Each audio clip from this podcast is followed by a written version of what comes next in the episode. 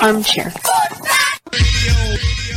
There's something, I'll say there's something kind of yeah about a kid that's never played baseball. we have been hoodwinked, bamboozled, and flat out deceived. Why did you get so drunk? You got drunk. I'm just really exhausted. What's in that cup? I'm a Cokes. Do you have any idea how important this is? You We're trying to have save the any pump idea? Really? This is You what you're doing? any This is what you're doing? Chief, what do you want to do tonight? The same thing we do every night. Try to take over the world. 106 miles to Chicago. We got a full tank of gas, half a pack of cigarettes. It's dark, and we're wearing sunglasses. Hit it. Armchair.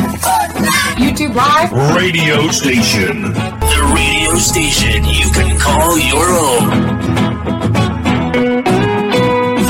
What listeners like about our station? I like everything. It's always on my radio. We never stop the music, except for now, when I talk. Braves Country with Mac McGee and the Armchair Quarterbacks. We're here live weekdays, 3 p.m. Eastern to 5 p.m. Eastern, WQEE 99.1 FM, The Key, and simulcasting on YouTube.com forward slash at Braves Country. Your first choice for Southern sports. Good afternoon. I'm Mac McGee, and I don't know much, but I know one thing. Braves Red Sox tomorrow, 105 Eastern, and we'll have the call right here on the key in Braves Country HD. TGI Friday, y'all. Let's get it going. Community Access Channel. He's the armchair quarterback. He's full of beer and he's full of snacks.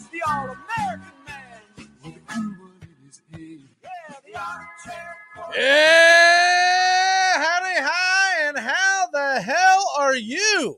Welcome to Braves Country, Braves Country HD, wherever you stream, and Braves Country on 99.1 FM, the key, where you go live three to five, Monday through Friday here. And tomorrow begins our broadcast season where we will be doing live on our YouTube and as well here on 99.1 FM, the key. Braves Country Baseball. We give you a fan's take on what's going on in the Braves Country Baseball play by play, pitch by pitch, radio style. So we hope that you enjoy it. If you have not been a part of the Braves Country family before, this is our third season, our second full season. We started towards the end of 2021 and got a pretty good response from it, is the short of it and we continued to do it last year and now we are mm-hmm. expanding. We just released the schedule for the entire season this afternoon and you can find that. We've pinned it to our pit our twitter page braves country hd we've also pinned it to our facebook page braves country hd so i won't rattle it off because it's a lot of games. It's four a week essentially is what we have going on. I think some of them there actually might be more and then there's a couple that aren't as many for things like the all-star break and what have you. But our first game is tomorrow 105 eastern and we are looking forward to it. Braves red sox will have the first pitch here. There's still some debate on what's on who's going to play tomorrow so we'll wait to address that tomorrow. Today is just excited that it's back. And hey there's actually a baseball game going on right now in major league baseball. Ish. It's half of major league baseball.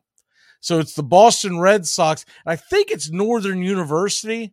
I th- or it might be northeastern university. I've been watching a little bit of it on uh NESN as the as the game has been it's being played down in Florida in the Boston Red Sox facility.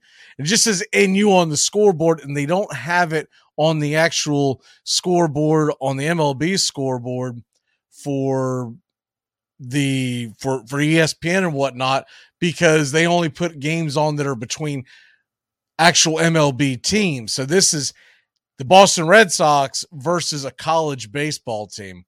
I'm going to get it figured out here in a second, but I just turned it on. I knew of the other two games that are starting right away here. I believe I actually think that's Northeastern University, but let me double check on this. Um, the there's there's two games on around three o'clock. I think three o five and three ten are your first pitch. The Rangers are playing the Royals that just started. I don't believe any of this is on actual TV. and the Seattle versus San Diego game is about to start. And I, I can see it through through the package that I have, but it's not on, on regular TV. The game tomorrow is is not on regular TV. The Braves themselves are only televising a few games spring training. And so we're going to bring to you live play by play all the action tomorrow 105 eastern looking forward to and there's so many storylines not just for the braves but for major league baseball. Obviously one of the first ones that's going to jump out at anyone who's not a braves fan is where does shohei ohtani end up at by the end of the year? Because unless the angels re-sign him and unless the angels are in the playoff hunt in late july which I would be shocked if they were. And I actually tend to pull for the Angels to a degree because I would like to see Shohei Ohtani. I would like to see Mike Trout in the playoffs in the American League. But it never seems like that they have a team. It always seems that their offense isn't there and that their uh, excuse me, their pitching isn't there and that their offense is very top heavy. They spent so much money bringing in Anthony Rendon and he has just not lived up to to the billing since he came over from the championship nationals after 2019 some of it's injury some of it's just poor play. And then of course they had to lock up mike trout. They couldn't let him go. But when you when you give one player what was it 468 million whatever the ridiculous number was you kind of paint yourself into a corner. When Rendon got a contract well over 300 million as well and so, what is Ohtani? I, I've been saying this from the. Ju- There's no way Ohtani settles for less than 500 million. And it's funny when you when you catch some of these shows, some some of these national shows, and you realize how big of baseball fans they are not. I was catching that show out in New York a couple of days ago, and they were all, "Hey, let's get him here to New York. He's going to be a Met. He's going to be a Met."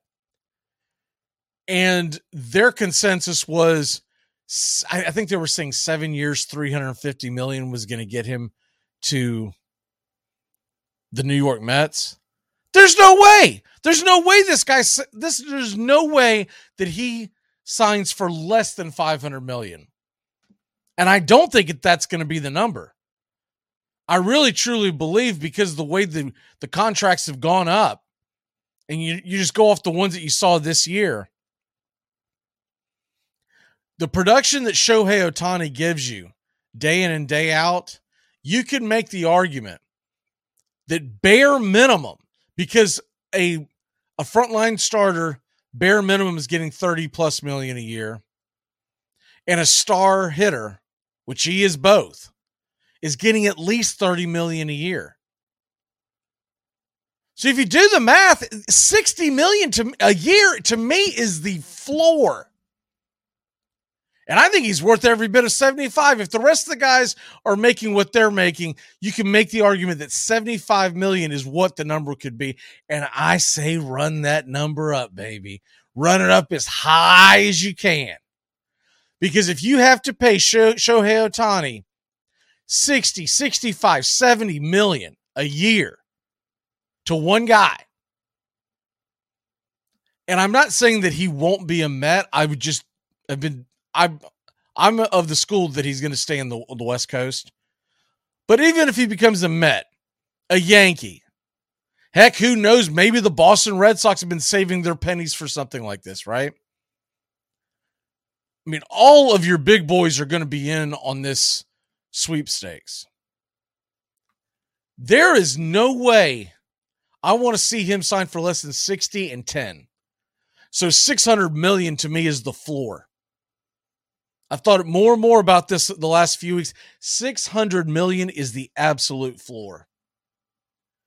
And hey, let's run it up to 75. Let's convince everybody's worth 100 million a year. Cuz all it's going to do is hurt. All it's going to do is hurt the Braves opponents. Because Atlanta's not getting in it, no matter what the what the Braves fans are going to try to tell you, and there are going to be a bunch of knuckleheads out there in the Twitterverse and the Facebook land, whatever they call that. and all the others, they're going to sit there and pound the table and say, We are going to get Shohei Ohtani and it's going to be on and let's go and it's worth it. And, good, good, good, good, and it's, it's never going to happen. If we're not going to give Freddie Freeman 200 million, if we're not going to give Dansby Swanson, we, we weren't even willing to give him 150 million. We weren't willing to give Freddie Freeman 165, 160, 170 million. There is no way on God's green earth the Atlanta Braves are going to back the truck up for one player at 50 to 60 bare minimum a year. It's just it's never going to happen. And he's going to get 10 years. He's he's going to be I believe he's 29. He's either 29 or about to be 29. So any way you look at it, he'll be just below 40 at the end of a 10 year deal. Why would he sign for anything less? He's probably going to ask for a 13, 14 million, a 13 or 14 year deal. I mean, negotiations are probably going to start with a 15 year deal, right? And then they'll have to whittle them down to 12. And negotiations will start with we want 75 a year, and they'll have to whittle them down to 60 to 65. The only thing that I can say for whatever team signs, whether it's the Dodgers, maybe the Angels, but highly doubtful, whether it's the Dodgers, I could see San Francisco being involved in this very easily. I could see Seattle because Seattle's starting to really start to spend. You could also possibly see a team who doesn't have a, a big dollar ticket item and though I don't think they have much of a chance of signing him, you could see someone like Arizona get involved in this. I don't put the Cubs or the White Sox out of it. Probably Texas will be involved, but I mean, how many of, these huge deals can they absorb and still be competitive across the board? You'll hear the Yankees, you'll hear the Red Sox, you'll hear the Mets. But whoever signs him, if I'm going to give you that much money, I'm not giving you that out. And that out that they that all these guys end up with.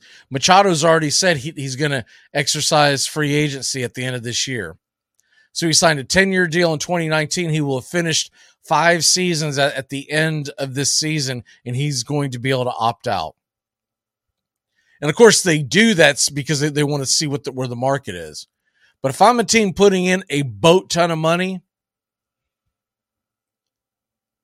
if there's going to be an opt out, it's going to be mutual because there is no way I'm going to pony up. We'll just say, we'll even lowball it and say it's 12 years.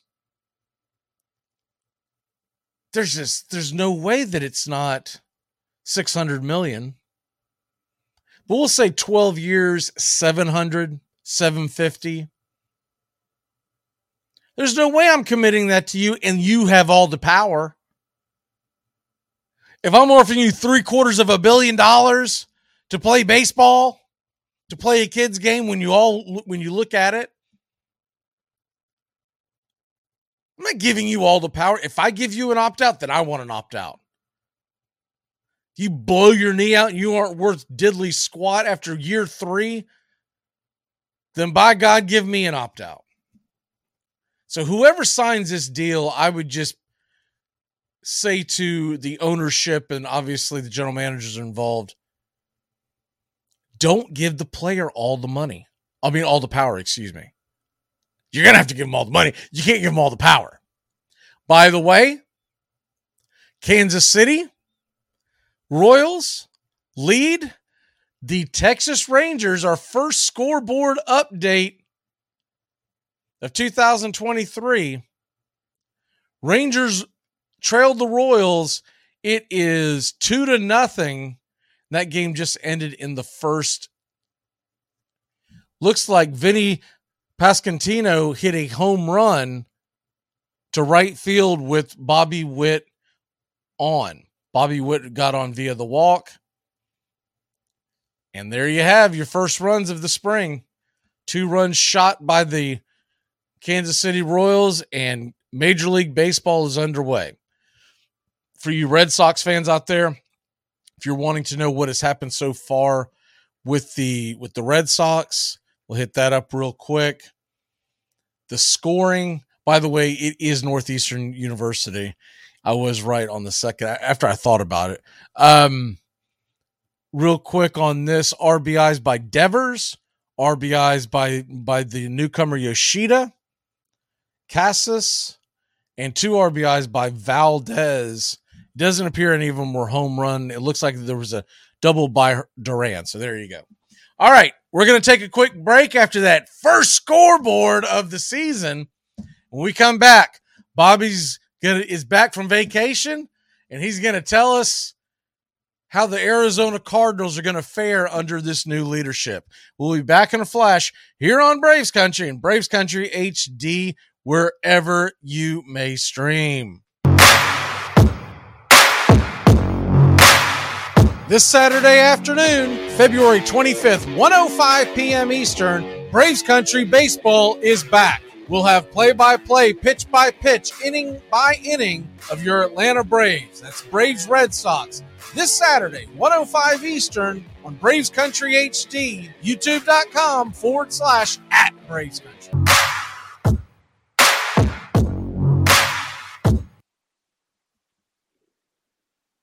Work is work.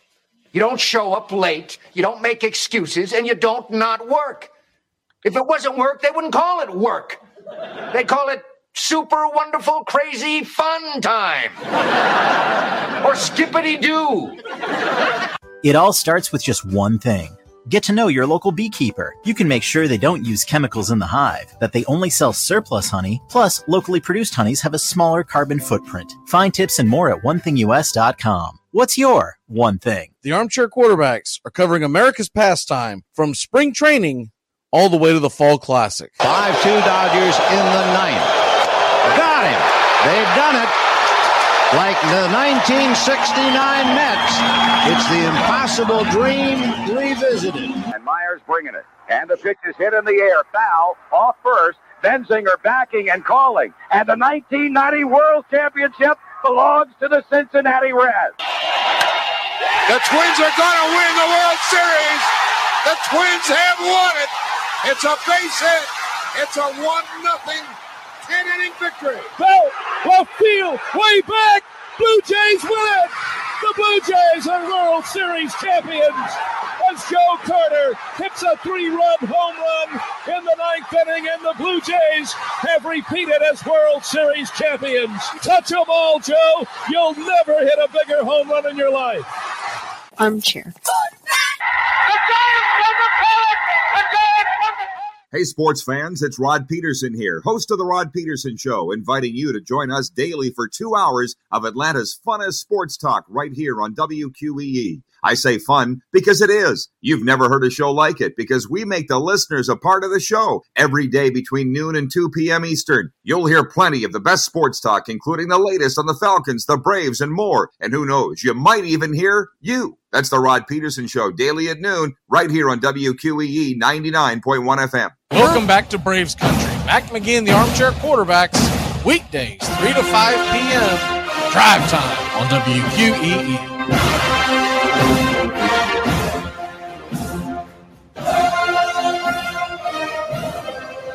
Welcome back. Welcome back, Bobby. Your dreams are your ticket out. Do you know that reference, Bobby? I seriously doubt you do. I don't, unfortunately. If you ever get a chance to watch the great Welcome Back Kotter, it's a great sitcom from the 70s where one John Travolta got his start, amongst others. Uh, I, I would highly suggest it. It's actually perfect for, for your uh, age group. What are you, 21, 22? I'm 20. Oh, I thought you already turned 21. No, no. I turned 20 in January. So that's why you've been showing up on time. Once you turn 21, like there's a six month, so there's gonna be a six month window. We're gonna be like, "Where's Bobby?" How was vacay? It was awesome, man. I went to Colorado. I had a great time. Uh, I skied. I learned how to ski. Uh, crashed a few times, but I think I got the hang of it now.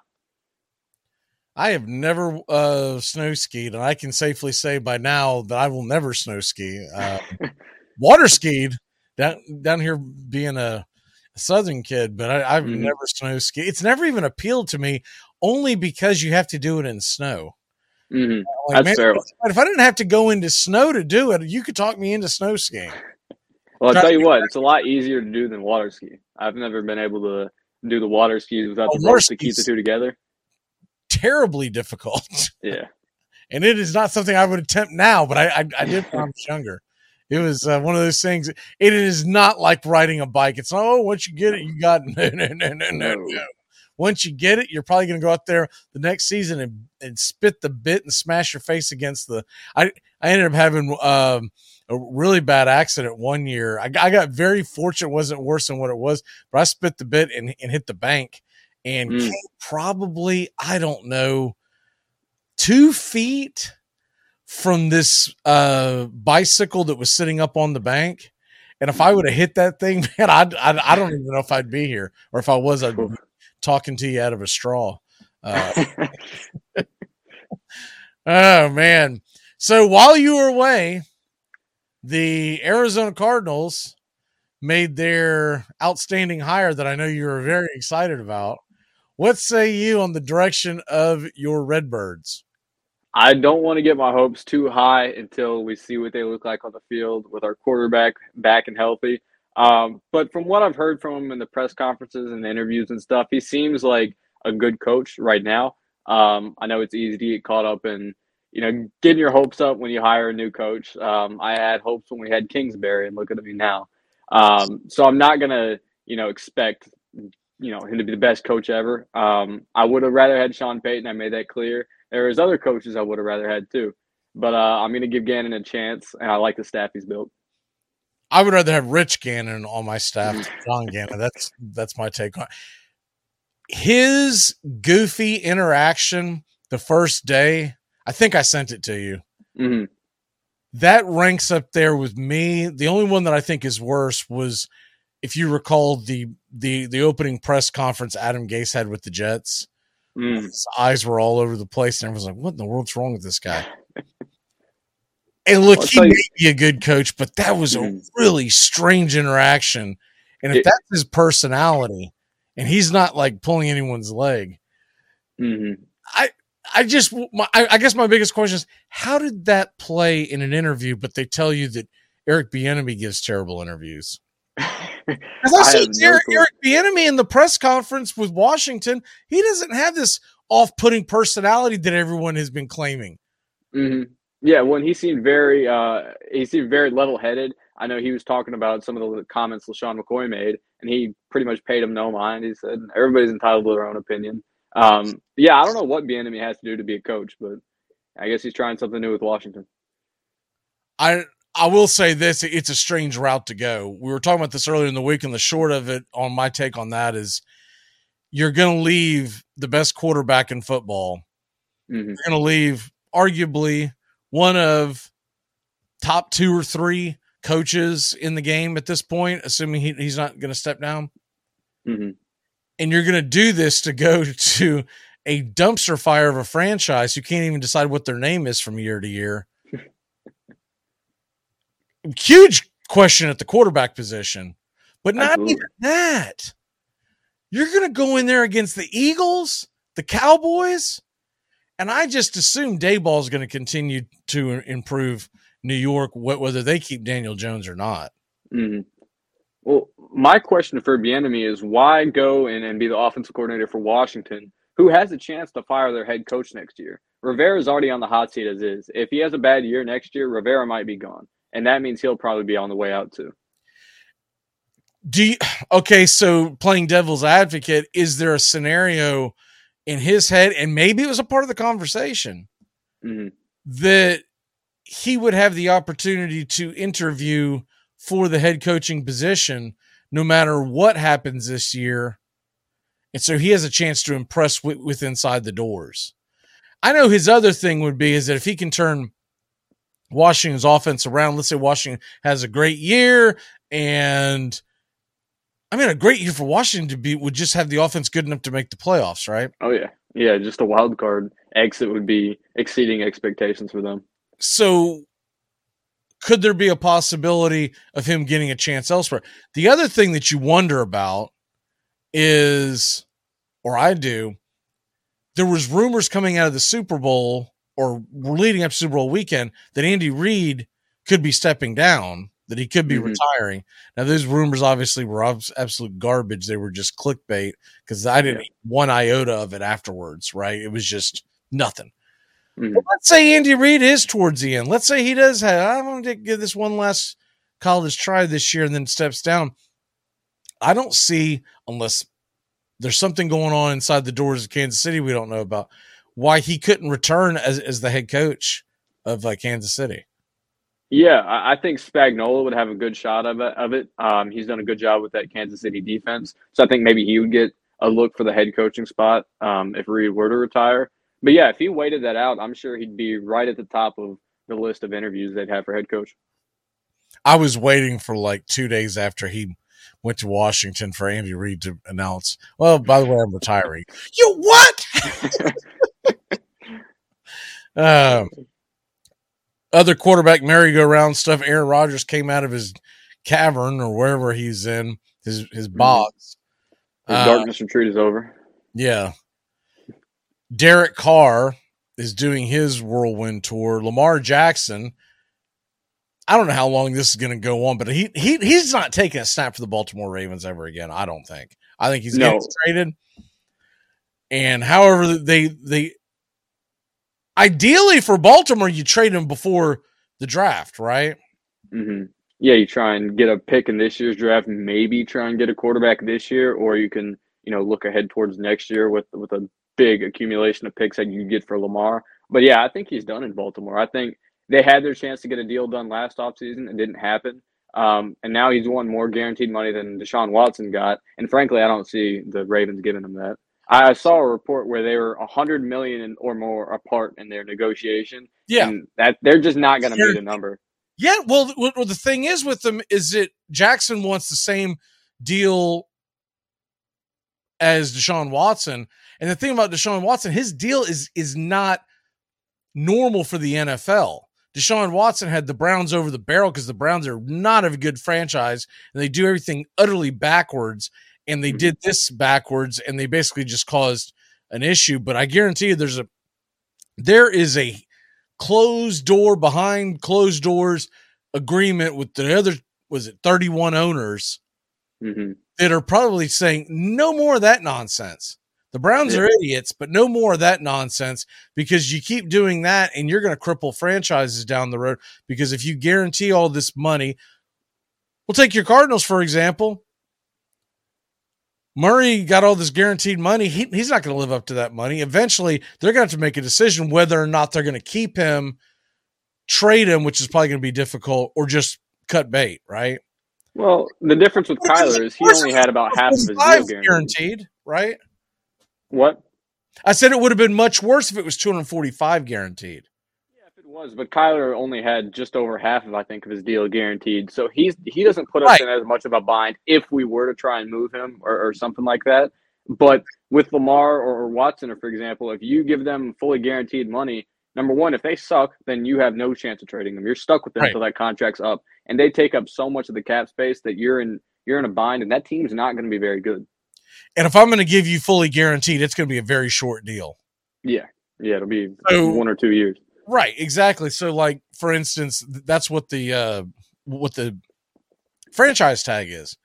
Mhm. It's it's it's a guaranteed deal, but it's only 1 year. Yeah. He's wanting 5 years at least 240 to 245. hmm But this is what happens when you're your own agent. Yeah. Well, I tell you what, what the Ravens should tell Lamar is, I know Watson got all the guaranteed money, but look how it's looking out for them. I mean, it didn't. It's not playing well so far. I know, you know, Watson hasn't played a whole lot of games in Cleveland, but look, if that's you can't do that. This is where the ego gets involved cuz cuz his rebuttal is going to be but I'm an MVP. He's not even an MVP. I'm an MVP. I've never gotten in trouble with with all the uh the masseuses and the you know all that nonsense. Mm-hmm. And all that's true. But then if you're Baltimore, you're coming back going, you haven't finished the season. The last you haven't finished the season since the pandemic. Yeah, yeah, he can't seem to stay consistently healthy to end the season. And not only that, not to discredit his MVP, it was a fantastic year, but that was in 2019. It's now 2023. We're talking about a whole new year, uh, four new years after that. You can't really use that argument too much. If he played like that last year, you could make a case for getting all that guaranteed money. But right now, he's just not worth that much. I don't think he's uh, going to get anything close to that. But but there are franchises that could be desperate enough to guarantee him something goofy like 200, right? And what look, you you weren't here for this, so I'll I'll I'll share it for you. Heck, I'll be sharing this till until it doesn't happen. Um my idea is this this fixes three franchise in well fell swoop and none of it's crazy. It's all doable and it's and it's and no one gives up a lot and they all get something. Okay. Lamar jackson comes to atlanta. Justin field goes to baltimore and the bears get both of their first round picks. And they and they keep their number one pick and they can pick whatever quarterback they think is the best in this draft and then, and then you've got I think it's the 18th and the 23rd overall. You get a first round pick this year, or the or the top quarterback, whoever you believe it is, because there's so much talk about whether or not they believe in Justin Fields. Thing is, Justin Fields would be perfect in Baltimore's offense. You don't have to change anything. He he could run the same offense. The problem with that Baltimore offense is they did move on from Greg Roman, so it'll be different than what we saw in years past. But the the foundation. Unless you make that move if that move is there, and it, and look, if I'm Harbaugh, I, I would do it because you you don't just have to change your and look, I get it. They brought Monken in and whatever, mm-hmm. but you don't have to just change your offensive philosophy. They've got to change their whole roster. They've got a bunch of receivers that have skill at hands and are much better blockers than they are actual playmakers. Mm-hmm. You would get a younger version and honestly, more athletic version of Justin Fields. I, I, my problem is I don't believe in Justin Fields as much as many other teams do or many other people do. Um, I, I think he's a terrible passer, with all due respect. But so Lamar Jackson. He is. I think, I think Fields is worse. Though. He's I think so Fields is a much worse passer. Hollywood Brown, his best friend, asked for a trade. His best, play with. his best. He said, "I gotta leave." In fact, I, I hate it here so bad. I want to go play with Kyler Murray. That's how bad I think it is. Hollywood had one of his best years or one of his best stretches at least with us. So it's worked out at least a little bit for him.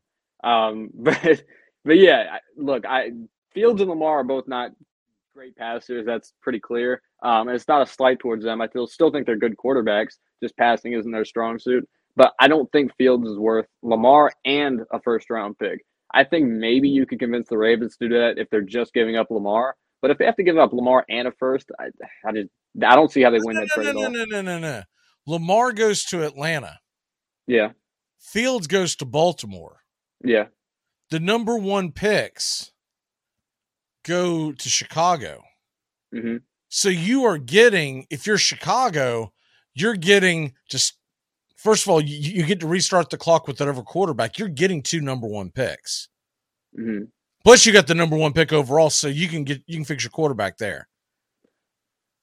Atlanta's only giving up a number one. Atlanta's actually giving up the most because they're giving up a number one, and they're going to have to give up all that money. hmm Baltimore is just giving up, basically swapping out Fields for uh for oh what is this uh Lamar. Yeah for for Jackson. And maybe there's something else that's thrown in there on the back end where Baltimore also gets another pick somewhere. It's, Okay, I it's not going to be a first rounder. I thought you said the, the Ravens would be giving up their first you're, you're getting to you because the thing is you can't trade Balt you can't trade Jackson to Chicago. That doesn't work.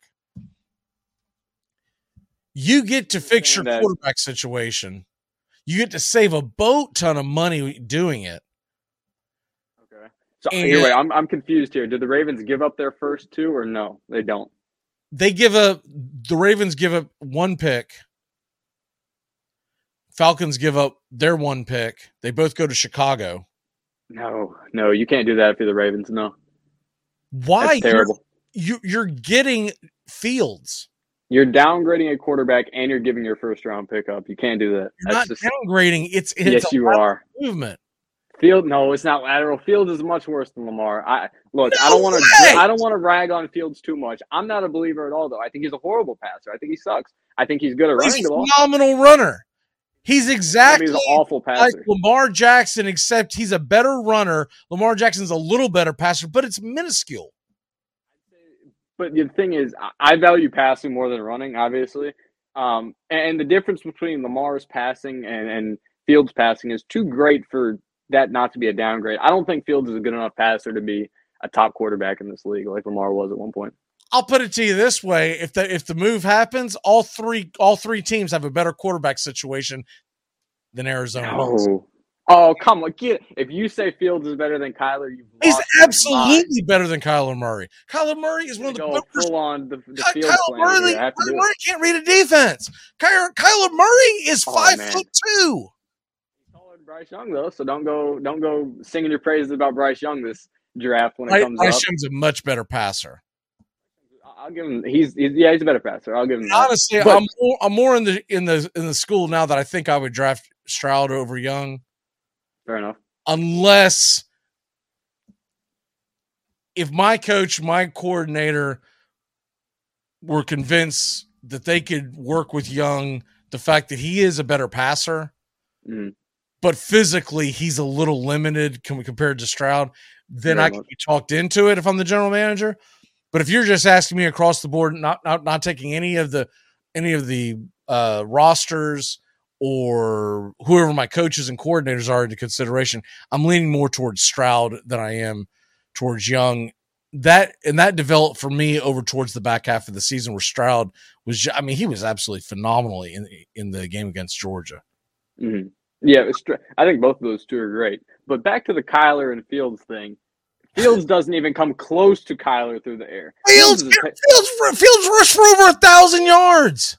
okay. I, he is a he is a little bit of a better rusher than Kyler Murray. A fact, you know little?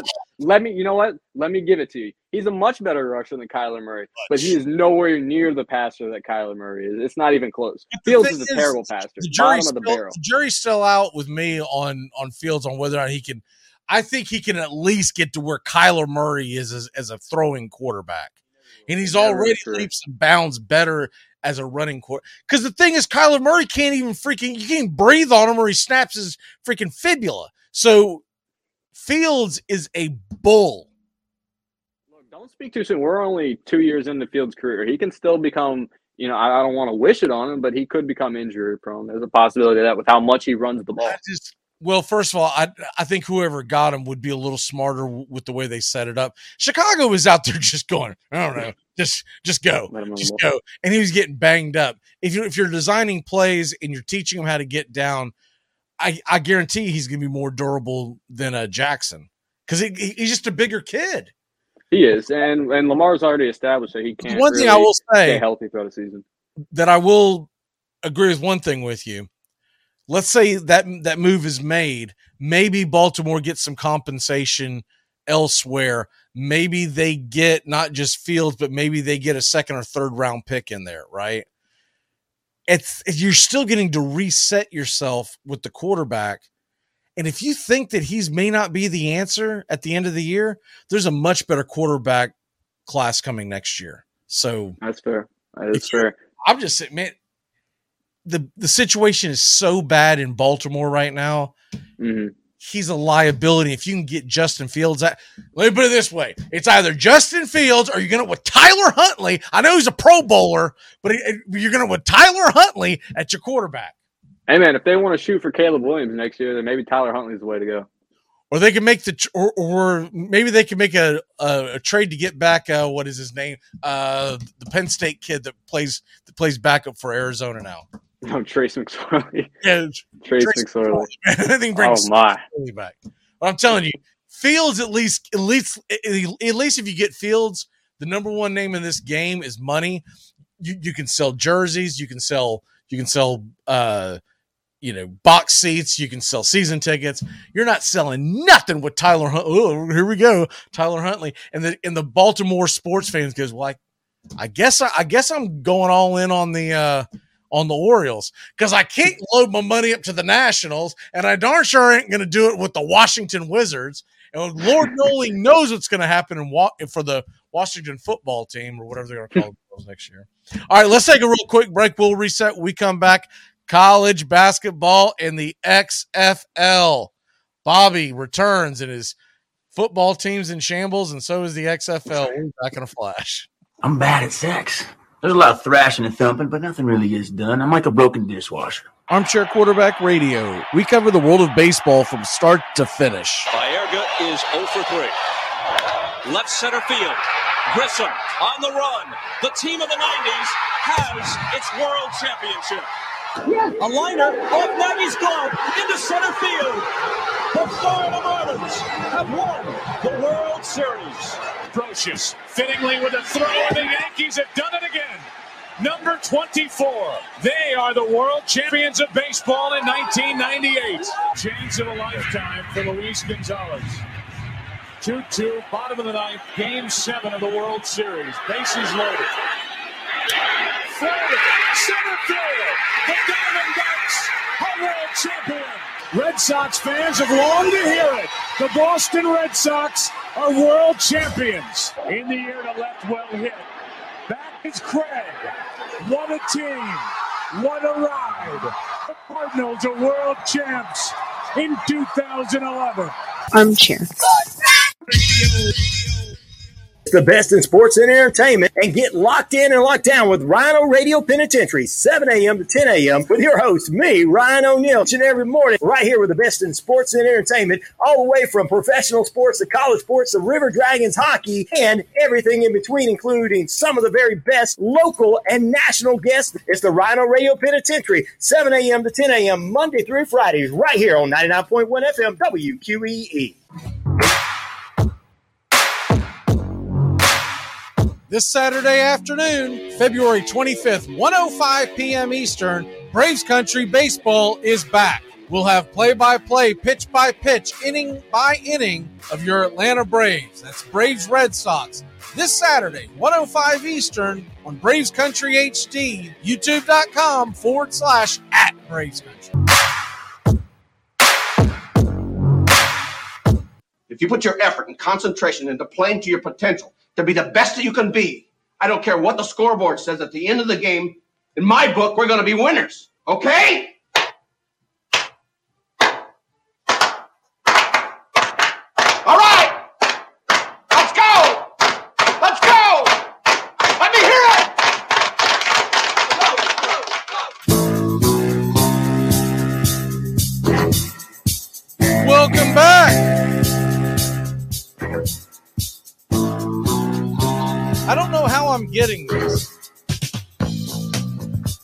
Do not have MLB Network anymore, Bobby, because YouTube TV took it off or whatever. There's big, anyways. Ha- haven't decided where I'm going to go, but I've got the MLB.TV on, and I was watching Boston versus Red Sox versus New England. Uh, sorry, Northeastern University. I think that game must have came to an end because now I look over. Yeah, it was five to three. Was the final? It looks like they only played seven innings. Um, so I look over. I thought it was just a clip or something. Kept waiting for it to change.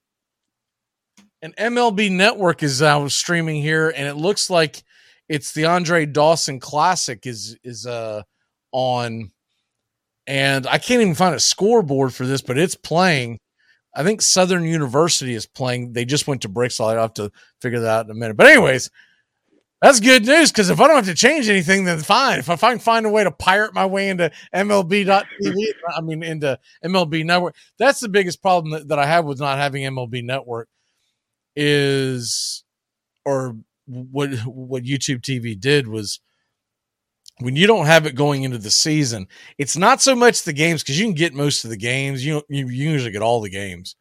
It's it's the shows And if if you're a baseball fan trying to keep up with Major League Baseball via ESPN is literally like trying to keep up with with the WNBA and only tuning in to my show every day. Like you're never going to hear anything about it, right? Ever. Mm-hmm. You're going to be like, "Hey, what's going on with the Mercury?" And I'm like, "What? What's a Mercury?" Like, so it, it really is unfortunate that that's how how it went down. I'm trying to figure out if if if I can still get s- some of their their broadcast, but at least this random college baseball game is is mm. going.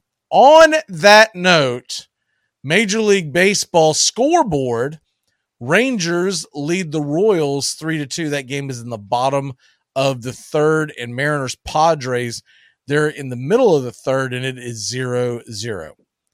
Rangers Royals is not televised today by either team. Padres, uh, Mariners, I think San Diego TV is televising it.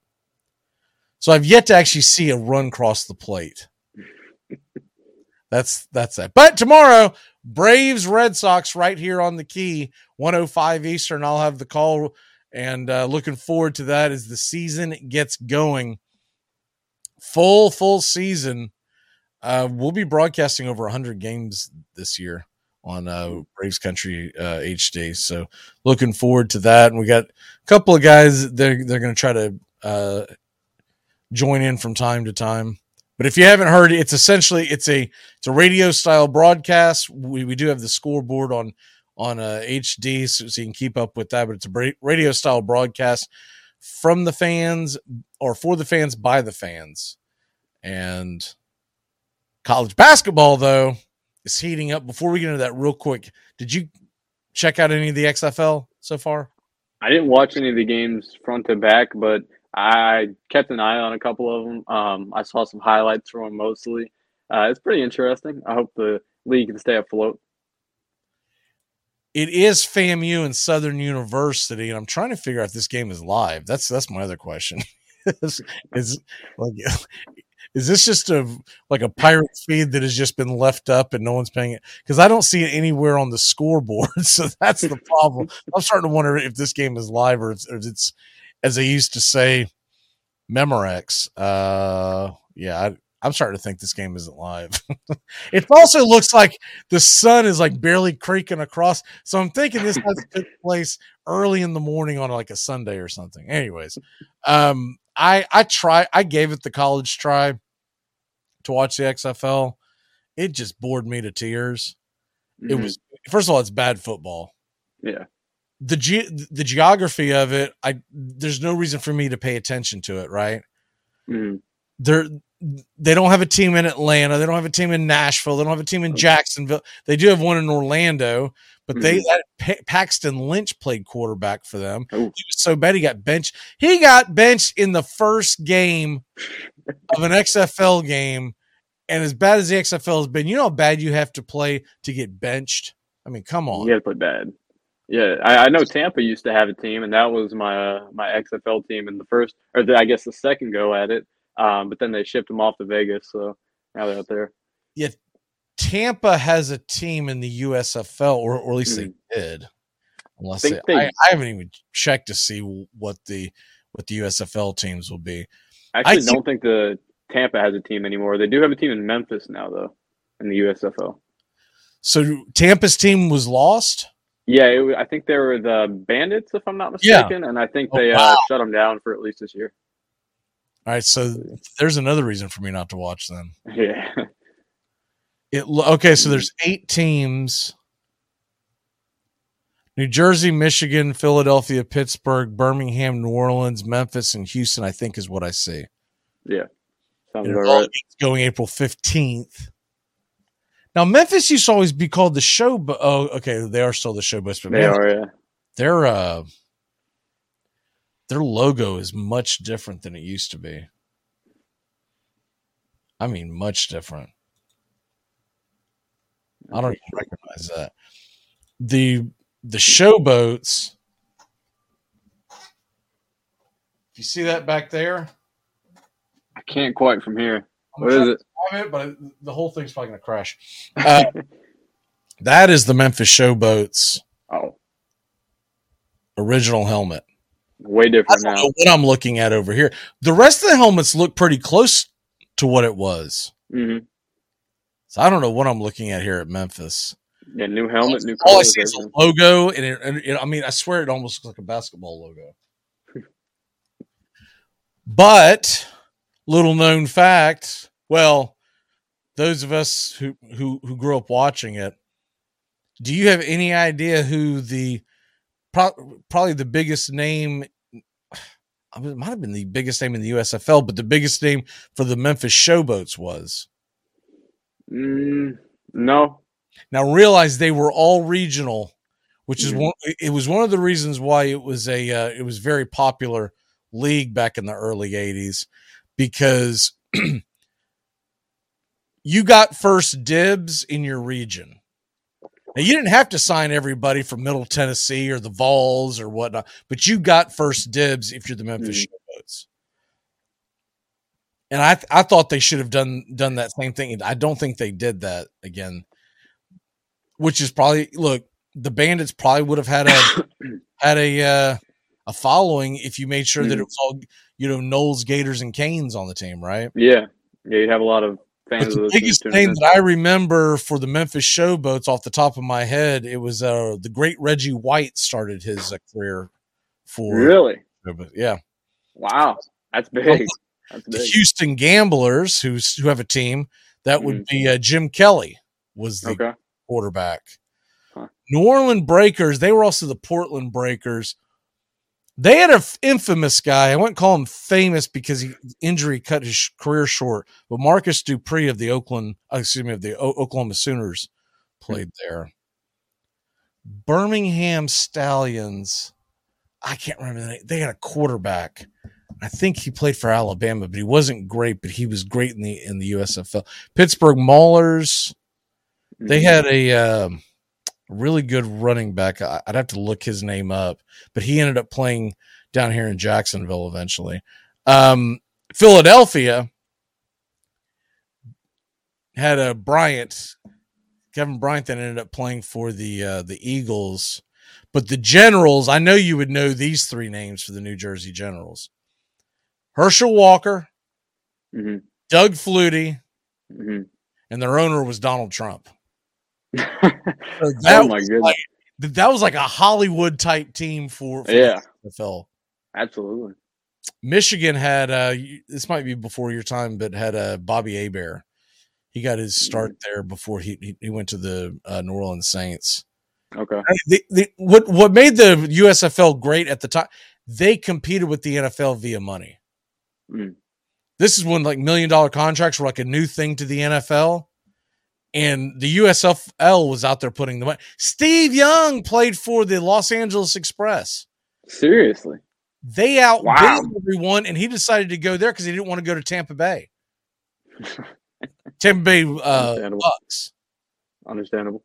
Doug Williams, the great Doug Williams, the 1st Mhm. black quarterback to ever play in the in the Super Bowl. He played for the oh what was it called? The something Outlaws, Oklahoma Outlaws, I think.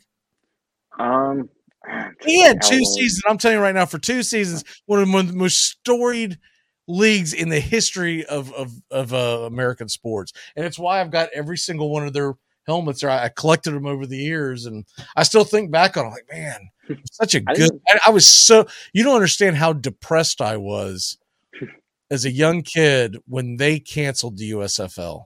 Oh, especially was- with all those star players, I can't even imagine. Oh my! There were so many, so many of them ended up playing in the NFL. Uh, Jacksonville had uh, the great Gary Clark that ended up playing wide receiver for the Redskins, part of their Super Bowl runs, and they uh, what do they call them, the Fun Bunch. Um, man, I mean, there was there were so many great players. I I would do it a disservice uh, if I tried to name them all, but they, but and I'm just mentioning the logos that I can think of. There are mm. so many logos that aren't in front of me because I have eight, and one in my mind is Jacksonville and Tampa Bay. Hell, the head coach for the Tampa Bay Bandits was Steve Spurrier. You ever heard of him? Oh, have I? Yeah, man. Their quarterback was John Reaves, who was at the time maybe 10 years removed from the Florida Gators and had broke the NCAA passing record in the famous what they called the Florida flop. Florida was playing Miami Hurricanes in a game, and to make sure that he got the passing record, the Gators laid down on the field to let the Hurricanes go into the end zone so Florida could get the ball back so that he could break the passing record. I think it was for one game. Hmm. I mean, this this whole league was just littered with talent. Well, I, I got too big for the britches. Said we're gonna we're gonna challenge the NFL. Y'all got a monopoly. and the U.S. Supreme Court said they do have a monopoly, but it's because everyone chooses for that to be a monopoly. So you Mhm. win, and here's your dollar, or maybe it was three dollars. It was something I know it was below five dollars they gave them. It was a slap in the face, and everyone just like goes, "Oh man." something interesting about the USFL. Uh, you know Malik Cunningham, right? The Louisville quarterback. Yeah, he was picked. Uh, I think Martinez from Kansas State was also picked in the USFL draft. Um, so I wonder, you know, if it'll be kind of similar, I guess, where guys will play there and then try and, mm, I guess, make their way up to the NFL. Because Cunningham would probably get drafted in this year's draft, anyways. USFL and XFL should have combined forces. They should have used the USFL brand. They should have combined forces, put their money together, and not. They're never going to be able to compete with these ridiculous salaries like we're talking about. But they could have Yeah. put together a good product instead of. There's, there's four leagues right now th- this spring. We got to take Yeah. a quick break. We come back. Tones is going to join us. We're going to do the cool games, and then we'll get into that college basketball that I was referring to. We'll be back in a flash here on Braves Country. You're listening to WQEE 99.1 FM, The Key in Newnan, Georgia. Armchair. You're listening to the Armchair Quarterback Sports Radio, number one sports station. Good afternoon, and this is your Armchair Quarterbacks Sports Flash. Friday night has several teams from the association in action. ESPN's doubleheader: Heat at Bucks at 7:30, and the Thunder are at the Suns at 10. While the hometown Hawks host the Cleveland Cavaliers. That game tips at 7:30. Knicks at the Wizards at 7, Nets at the Bulls at 8, Rockets at Warriors at 10, and the Kings are at the Clippers at 10:30. College basketball action has top 20 Xavier traveling to Seton Hall, both with winning records in the Big East. That game can be seen on FS1 at 7 Eastern. Other games tonight, Siena's at Rider, 7 o'clock on the plus. Should be a good one in New York as Fairfield heads to Niagara. That game is at 7 on the plus as well. Richmond is at VCU on the deuce at 7. Bellarmine at North Florida on the plus, 7 Eastern. While the JU Dolphins have been reeling, they host Eastern Kentucky, 7 o'clock on the plus.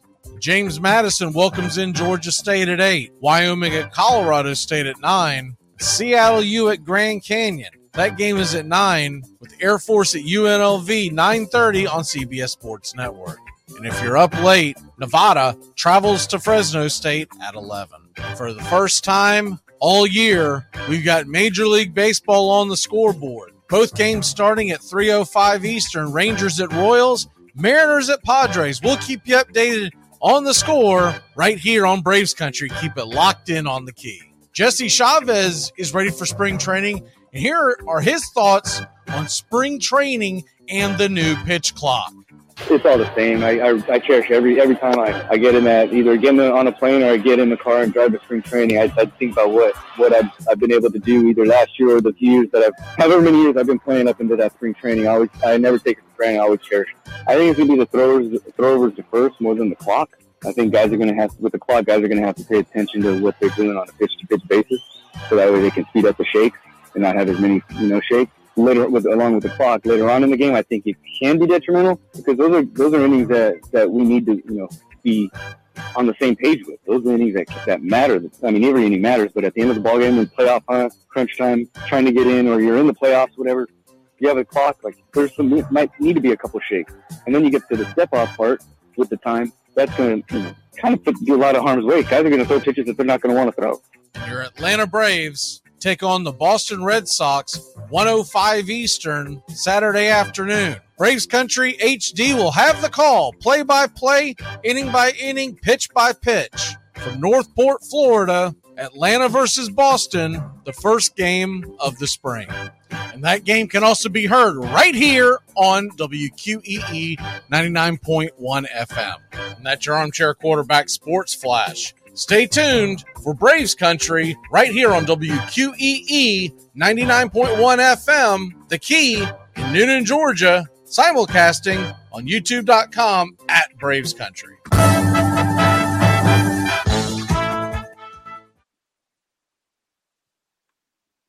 It's time to live, laugh, and create memories again with MSC Cruises. Join us on some of the world's most modern and innovative ships. Discover again at our new private island, Ocean Cay MSC Marine Reserve, named Best New Cruise Destination. Cruise the Caribbean and Bahamas from Miami or Port Canaveral. Book now with free balcony upgrades and flexible booking changes. Call your travel advisor or visit MSCCruises.com. Restrictions apply. MSC Cruises, a world of discovery. It's the best in sports and entertainment, and get locked in and locked down with Rhino Radio Penitentiary, 7 a.m. to 10 a.m. with your host, me, Ryan O'Neill, each and every morning, right here with the best in sports and entertainment, all the way from professional sports to college sports to River Dragons hockey and everything in between, including some of the very best local and national guests. It's the Rhino Radio Penitentiary, 7 a.m. to 10 a.m. Monday through Fridays, right here on 99.1 FM WQEE. Larry Bird's not walking through that door, fans. Kevin McHale's not walking through that door, and Robert Parrish is not walking through that door. And if you expect them to walk through the door, they're going to be gray and old. What we are is young, exciting, hardworking, and going to improve. And as soon as they realize that those three guys are not coming through that door, the better this town will be for all of us. I wish we had 90 million under the salary cap. Wish we could buy the world. We can't. Welcome back to Braves Country. McGee and the Armchair Quarterbacks, weekdays, 3 to 5 p.m. Drive time on WQEE. Welcome back. Tampa Tones joins us. Tones, how the hell are you this, this afternoon, sir? It's Friday. Always a good thing when you get to Friday in the world of work or in the world of whatever the heck you're doing. So happy to be here talking sports with the fellas. Crack them if you got them on this fine Friday. Is that is that a Cubs hat? Yeah, it's like a Big League Chew edition Cubs hat. They came out with them last year. Remember the gum Big League Chew? They have like the different yeah. designs and stuff. My girlfriend got it for me for uh, Christmas, so I'm like, eh, you know, I'll rock it. It's pretty cool. Yeah, it's the uh, sour grape edition or the sour apple edition or something like that. What is the writing next to the logo? It is a Big League Chew, It- or no, it says um swinging sour apple, the flavor, and then this Oh, side, okay. This thought- side, the Big I League it Chew. was like a, a signature of someone that it, you know. I, I knew it hadn't actually been signed because you'd be that. That's what you would have let off with. But I thought maybe it was like someone had someone for the Cubs had uh, endorsed it or whatever. I, I'd hope so, but I'll take the Big League Chew for now. If you could have one Cub sign that hat throughout time, Mm. who would it be? Throughout time, if I could have one Cub sign this hat, I'd probably go Fergie Jenkins. He, he's one of my favorite Cubs of all time. I, I know he was a little before my time, but the history of the Cubs, he was one of my favorites of all time. If I could have someone modern day, we'll say we'll go modern Cubs last World Series era type. Eh, I'd probably go. Oh, that's so tough. I'd probably go with Jon Lester. Mine would be all time would be Ernie Banks. Just because I love his famous, you know, let's play two. Everything I ever saw with Ernie Banks, he just seemed like he was always just a jovial guy. I actually got to meet him twice. Well, that's pretty cool. It was after we won the Little League Championship. A bank was opening by my house. So they brought in who else than Ernie Banks to open the bank, and we all got to do a meet and greet with him. It was pretty cool. And then we met him at a Chili's uh, a little bit down the block. If it was modern day, I I'd have to go with Mark Grace.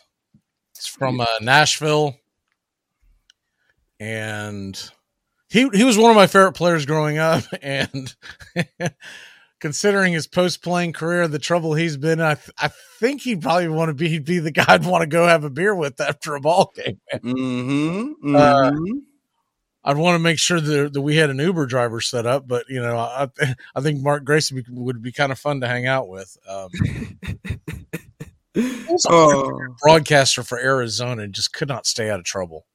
Yeah, I remember when he when the cart or when the Diamondbacks would play the Cubs, he'd come in our booth and talk a little bit. But yeah, Hart, when you keep up with him, oof, it's like a Warren Sapp type, uh, you know, post playing career. All right, let's get into cool games.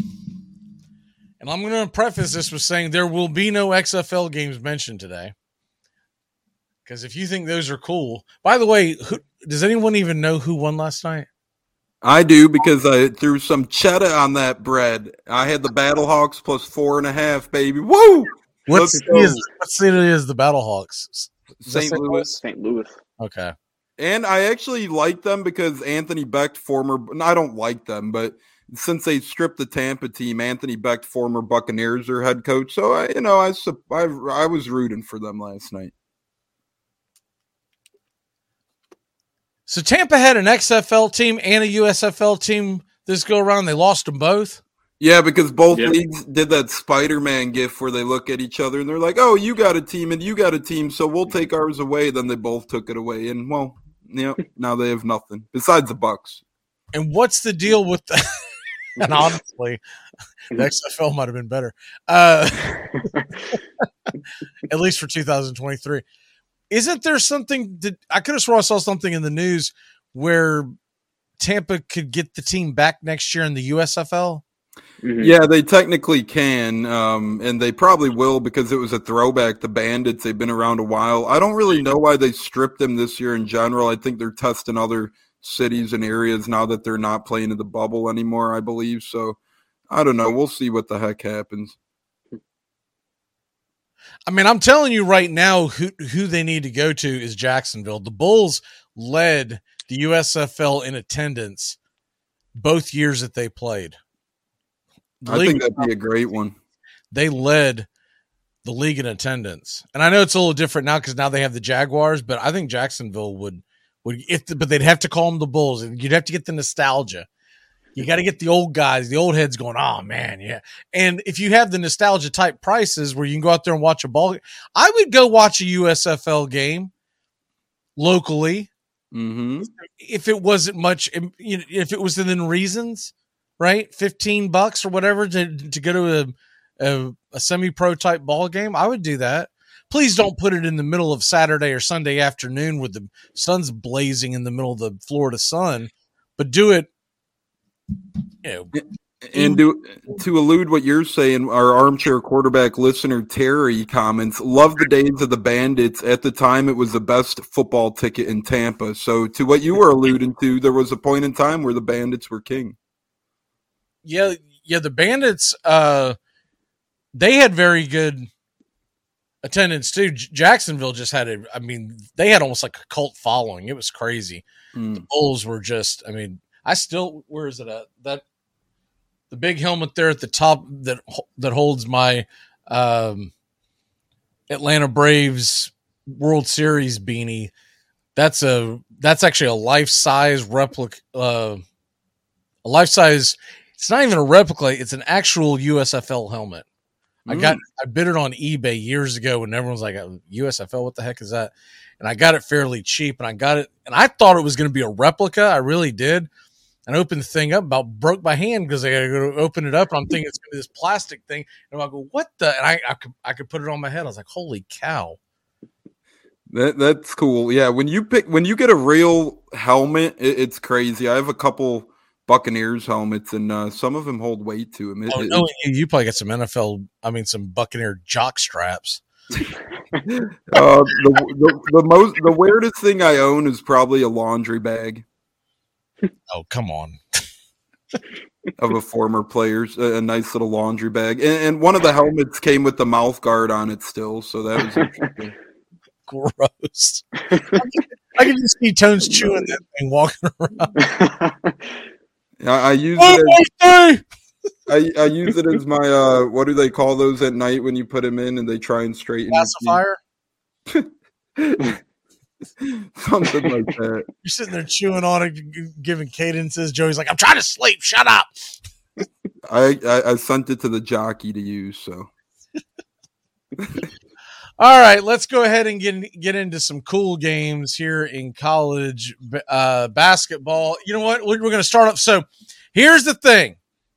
I'm going to rattle off some games to you. Don't tell me what your answer is yet, but you're going to get to vote on. Since this isn't football season, I'm going to say we're going to keep it at two a piece. Okay, we can't go crazy. It's it's it's it's football. It's I mean it's basketball season it's not even the playoffs. It's not even the you know the tournament. So let's not go crazy here. I don't have XFL involved. I'm going to go ahead and tell you that one of the cool games is whether you want to hear it or not is Braves Red Sox tomorrow because when the Braves come back for spring training, that is what is cool about the world. But I didn't put that in this. I'm gonna I'm gonna take that out. That's just gonna a given that, that the Braves first spring training game is a cool game. All right. Here we go. Let me see if I can actually uh, see. The the only game worth noting on Friday was Xavier and Seton Hall, Mm-hmm. and I'm sorry, but that's not going to make the cut. Um, maybe if you live in that area, you think it's cool, but um, if you do not live in that area, you would be wrong if you think that is a cool game. All right, here we go. Let me try and share this screen so everyone can play along and the cool games for the weekend of February 24th. Let's begin. All right. Now you're going to see some games, but I'm not going to pick them all. I just have them on the on the actual thing on the uh, on the screen because you know, to edit that is just a, a Herculean task that I do not care for but that gives you an idea of who's of who's playing tomorrow. The first one that I'll mention, and then we'll go back to them. Saturday night, Fox, seven thirty. Indiana's at Purdue. It's a rematch. Remember, Purdue lost to Indiana recently. 2 p.m. Eastern, Arkansas at Alabama. Number two, Alabama, ESPN two. Why are all I've seen more games starting at two o'clock. Like they think we're going to wrap up our, our Saturday afternoons watching college basketball mid afternoon. I don't know what. Never used to be the case. Used to, your better games were late afternoon on Saturday. Maybe you'd get a noon, a, a cool tip, you know, around noon or two. But there's so many of them nowadays. mm-hmm. Two o'clock, number eight, Texas at number eight, Baylor. That game's on ESPN. Six o'clock, ESPN, number six, Virginia at North Carolina, who desperately needs a W. 10 o'clock, number 15, St. Mary's at number 12, Gonzaga. Remember that is a that's a rematch where St. Mary's won the first one on their home floor few weeks ago, went to overtime. Gonzaga blew a big lead. So there's the rematch there. And then I grabbed a couple of NBA games. There's not much to speak of uh, on the college basketball front on Sunday, but there's one very good college basketball game. I mean, excuse me, uh, NBA game on Saturday night. Celtics at 76ers, 8 8:30 on ABC. You do have the three XFL games, but I couldn't even begin to tell you who's playing in any of them, so we're skipping that. And Suns at the Bucks, ABC one o'clock on Sunday. And that is the the list, the list that I'll give you. Okay. All right. So you get two games that you can say they're cool, they're worth me watching. I'm going to watch them top to finish. I'm not just going to, you know, XFL it. I mean, that's going to become a verb. I might, I might, I might just XFL this game, meaning you know, that uh, I'll uh, flip back and forth, and if it's close at the end. All right, Tones, give me your first cool game of all the ones mentioned. I'm gonna go with Suns Bucks on Sunday. Uh, something about NBA tip-offs on Sunday when it's not baseball season yet, but football season's over, so your Sundays need a little bit of filling. And to me, the Suns making a lot of moves at the deadline, obviously getting Kevin Durant, and the Bucks looking to keep up and at it with Giannis. I think that's an incredible game with some of the best talent in the NBA today. And on a Sunday, where you know you're probably relaxing if you're in this area, it's still a little chilly, not a lot of sports on. That might be one to catch your eye. I think that's a cool game. It's interesting too because yeah, I know the Suns made the big trade and blah blah blah blah blah. Yeah, they've only got like 23 games to straighten this out and figure out where, where Kevin Durant fits. Mm-hmm. Very well, true. Very well said as well. Bobby, what's your first cool game? My first cool game is Celtics Sixers. Um, you got two of the best teams in the East going at it. Uh, you got the Sixer team who's coming off a big win against the uh, Grizzlies, I believe. Um, and so, sorry, the Celtics, they're one of the best teams in basketball right now. That should be a good matchup. Uh, a lot of stars in that one. I look forward to it. My first cool game, I I've got to watch Indiana Purdue. 7:30 Fox Saturday night to me that is a that is a a a must watch game. And, it means I'll probably miss Sixers uh, Celtics, even though I'm a Celtics fan for quite a bit of the game. It, it actually works out perfect because at the end of this game, I can just flip over and see what's going on, on on the Celtics game. Right. This is assuming everybody plays. The not too long ago on a Saturday night, big night game, you know, big game of the week or whatever the matchup. I can't remember who it was. It was Golden State and somebody, and like absolutely nobody played in the game. I think it was Golden State Lakers, and it was and it was just, it was abysmal. So this is assuming everybody plays. I might flip over to 76 or Celtics, but I can't I can't put it on my cool game if if if I'm watching a cool game at the time. You can't have them at the same time. All right, Tones, what's your last cool game of the weekend? It's not because of the time it's being played, but it's because of the matchup. Interstate college rivalry, Texas Baylor, 2 o'clock tomorrow. Uh, two of the better teams in the nation, two of the country's top nine teams to be exact. These teams are vying. It's that time of year where you're vying for your spot in March Madness. We know both these teams will make it, but those top four seeds are so crucial. We'll see if one of these teams can make a push for a two seed, an outside chance at a one seed if they run – their own tournament. But Texas and Baylor, big time matchup within the state of Texas.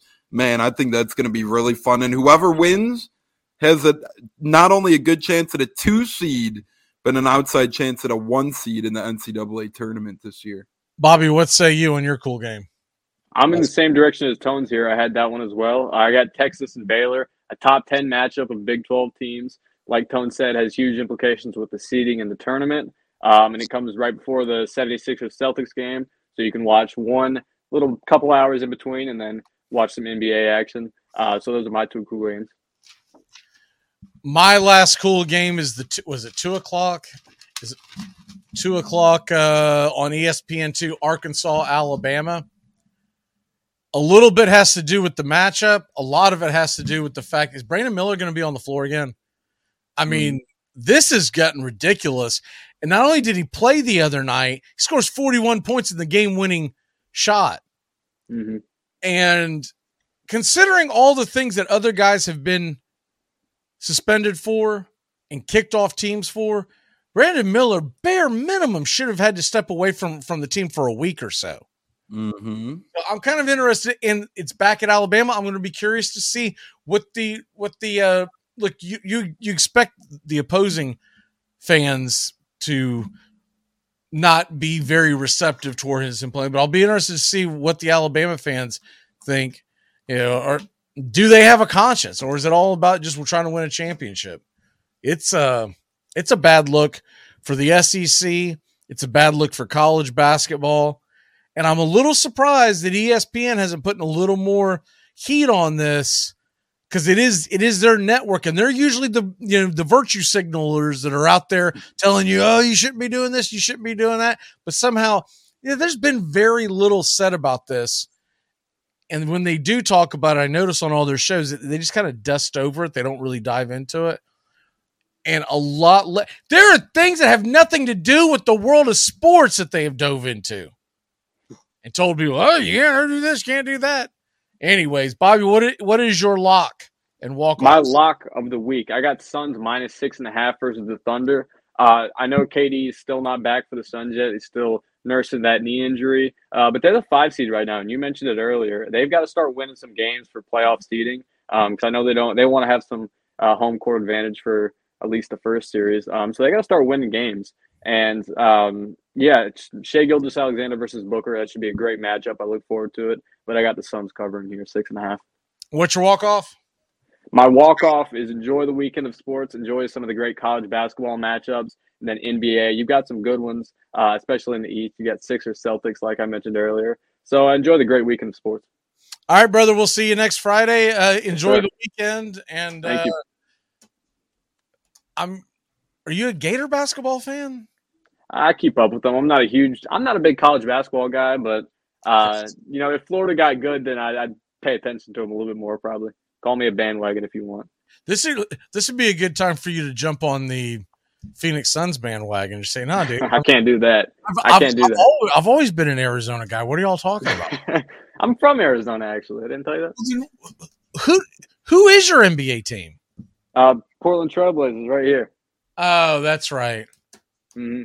As you as you famously have said many times, that that's unfortunate. All right, we, we, we'll be back in a flash when we come back. Tones and I are going to talk on some college basketball lines. Some there's a, there's a handful of lines I really like, and a couple of them are tonight. We'll be back in a flash here on Braves Country and Braves Country HD. We're also going to talk a little spring training baseball, baby. Keep it locked in here on the key.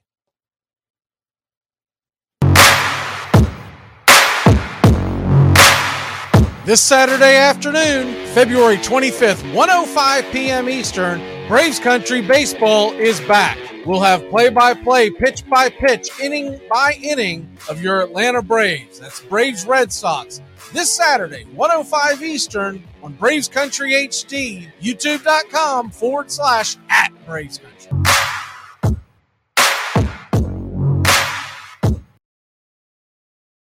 Are you looking for a reliable dental practice that not only cares about your teeth, but is friendly to work with? How about one that offers great deals and new patient promotions? Well, your search is over.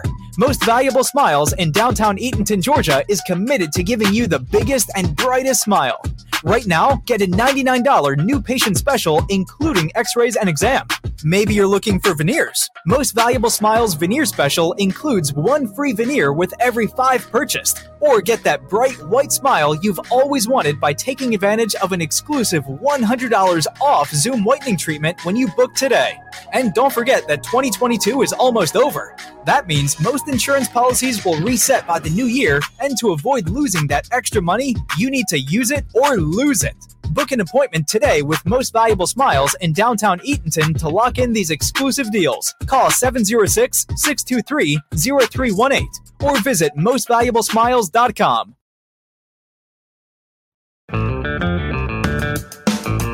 Hey, sports fans. The Key has a brand new show. Braves Country is coming your way weekdays, 3 p.m. Eastern to 5 p.m. Eastern. Drive time on WQEE. Braves Country is a Southern sports talk show with Mac McGee and the Armchair Quarterbacks. We'll be talking the Atlanta Braves and Major League Baseball, along with everything important to sports fans in Braves Country the SEC, ACC, Big Ten, and the National Football League and the big sports news of the day. That's Braves Country with Mac McGee and the Armchair Quarterbacks. Weekdays, 3 p.m. to 5 p.m., right here on WQEE The Key, 99.1 FM, and simulcasting on youtube.com forward slash at Braves Country.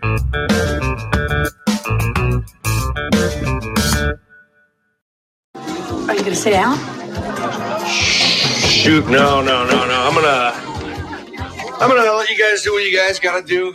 Don't worry about me. I'm just gonna go home, make a little macaroni and cheese, seal the window, and turn on the gas. Are you listening?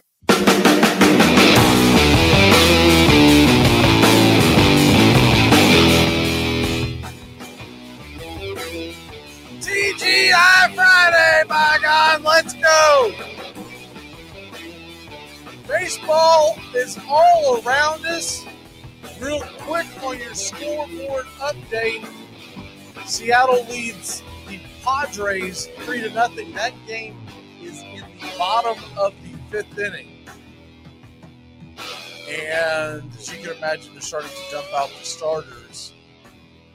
But one thing I've noticed this this year already tones in in spring training is that there's been a lot of young kids that are in the top 100 MLB pipeline that have been invited to spring training. You don't always get that. The other score, Royals lead the Rangers four to three. That game is heading to the bottom of five. Mm. It's that time of year. My pops and parents are actually heading out to Arizona later this week to catch some Chicago Cubs spring training games. So it's that time of year, and uh, yeah, we got the young kid Pete Crow-Armstrong making an impression out there. So we'll see him out there, or they'll see him out there next week. The young gun. Braves Red Sox 105 Eastern tomorrow. We'll have the call right here on the key and Braves Country HD wherever you stream. And we just released the schedule for this year. About 100 games is essentially what we're doing, about four a week. And I actually haven't counted it up. I guess I should count them up. But um, we're we're doing a game a week until we get to the regular season. So we're doing one today, or excuse me, tomorrow, 105 Eastern. We've got the Tuesday night game, six o'clock, uh, versus the Red Sox, I believe. And they, they just happen to be on on TV a lot versus the Red Sox in the early going. on St. Patty's Day, 105 Eastern, we'll have we'll have the call versus Boston. And that is the 17th and i don't have in front of me what we do. Oh it's it's the mets the following week. I think that's the 23rd i believe that's a day game. And then the, the next week is opening day the 30th 105 eastern washington nationals. And you'll be able to hear that on the key as long as well as braves country hd wherever you stream and speaking of ball games that are going to be going on here uh, let me get this. In, here we go. River Dragons hockey tonight, seven thirty. The puck drops versus the Sea Wolves, and the Air Force Heating and Air pregame show. I'm sorry, the Air Force Heating Air pregame show is at seven thirty tonight. The puck is dropping at eight oh five Eastern.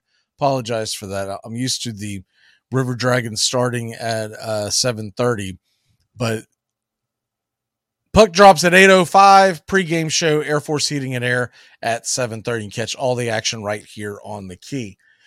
All right. We're going to get into college basketball here in a second because there's a lot to get into in the world of college basketball. Big, big weekend. But I, I did want to touch a little bit of on spring training and some of the storylines folks are going to be focusing on. Obviously, for the Braves – one one of the biggest storylines is Soroka and his development coming back. He's already been banged up with a hamstring injury. They are expecting him to just be day to day. But you got a lot of guys that are already on the injury list. Kyle Wright, Jordan Luplow, Soroka, and Ozzie Albies. And you don't necessarily love that if, if you're a Braves fan, but it is the beginning of the season, and you have to realize that uh, they're they're very cautious with with getting these guys going because last thing you want to do is force it, and then they get out there, and then it prolongs them even more, and they end up not playing. Um, right, it's a shoulder discomfort, and they're talking about how Friday's bullpen goes today. We'll we'll, we'll uh, kind of decide when. From my understanding, they're expecting Kyle Wright to miss a little bit of time, but he should be back in time for the opening series, or, or at least the opening four or five games for the Atlanta Braves in in uh, April. Mm. Albies sore sore sore shoulder, excuse me, he'll be limited to DH spot for the first week for the Braves, and then they're going to kind of go from there. Luplow's day to day. I haven't gotten a big breakdown on him, so I really don't want to touch on that much. But um Soroka was a hamstring, and I know Braves fans. We're kind of at the point where we're like, "My word, it's always something with this guy." And though it's a minor hamstring issue, I mean, this guy has has uh, missed so much time over the last several years.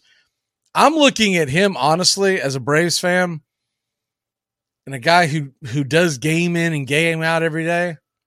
Whatever we get out of him is going to be a bonus. I'm looking at him as the number five pitcher ish, meaning I think someone hit, hit the nail on the head the other day. I don't remember where I saw it but on social media. They were putting the over under on starts by Soroka this year at 13 and a half. I expect it to be a little higher. If I was actually putting the number, I'd probably say 17 and a half, 16 and a half. But I don't know if if, if I would bet much higher. Mm-hmm. I agree with that. And of course, for folks who probably might be a little out of it, um, with the season just going, Tyler Matzek is done for the season. Elbow surgery that happened last year, so they, they expect him to be ready next year, but highly unlikely he throws this year. And Huascar Ynoa, once again, um, is being monitored. He's not necessarily on the on the injury list, but he is being monitored. That's Mm. according, according to uh, the uh, Braves report. What do you got going on as far as what you're looking at for spring training? Because I because I'm focusing on the Braves, but also Degrom's already hurt. Oh. And how long did they uh, label or d- list any extent of the Degrom injury yet to this point? So, if you you mean what's real or or what's being reported, they're they're calling him day to day. But I'm telling you right now, from following De- Degrom's career, he's he's he's month to month. he's got he, he had a side bullpen session Thursday yesterday. Mm. Consisted of 20 fastballs, low intensity, which means that's basically just a toss, right? Right. Right. and that's all that was reported. Th- They didn't say if there was any soreness or whatnot. It's Yeah, it's his oblique. He's had this before. He's too skinny to have his oblique constantly hurting. This is one of those games of what else is new with DeGrom. Sadly, one of the greatest talents of our era, one of the best pitches of our era, not, you know, and maybe one of the best pitchers of our era as well. But the dude can't stay healthy, and that's going to forever hinder him. When I'm looking around spring training outside the Cubs, I'm intrigued at what the Tampa Bay Rays can do in the AL East this year. They got pitching and they signed more pitching, so they added on to their already viable pitching rotation, their already viable bullpen, but they didn't add any bats to a lineup that has some young talent, uh, but they get hurt a good amount. To me, the fact that the Rays didn't add any bats, that'll be very interesting to watch. I, I was excited that they added Zach Eflin and uh, you know pad the back end of their rotation. But man, the fact of the matter is, if Zach Eflin is one of your top quote unquote free agent signings in terms of money all time, eh, that's probably not the best thing. Their rotation stack, they got McClanahan, they got Glasnow, they got Springs, they got Rasmussen, they got Eflin. But over the course of spring training, could they develop any young bats? I know they had a couple big prospects last year, Jonathan Aranda and Josh Lowe, that they hope to make the next step at the level of Vidal Brujan as well. None of those guys really panned out. So the Rays,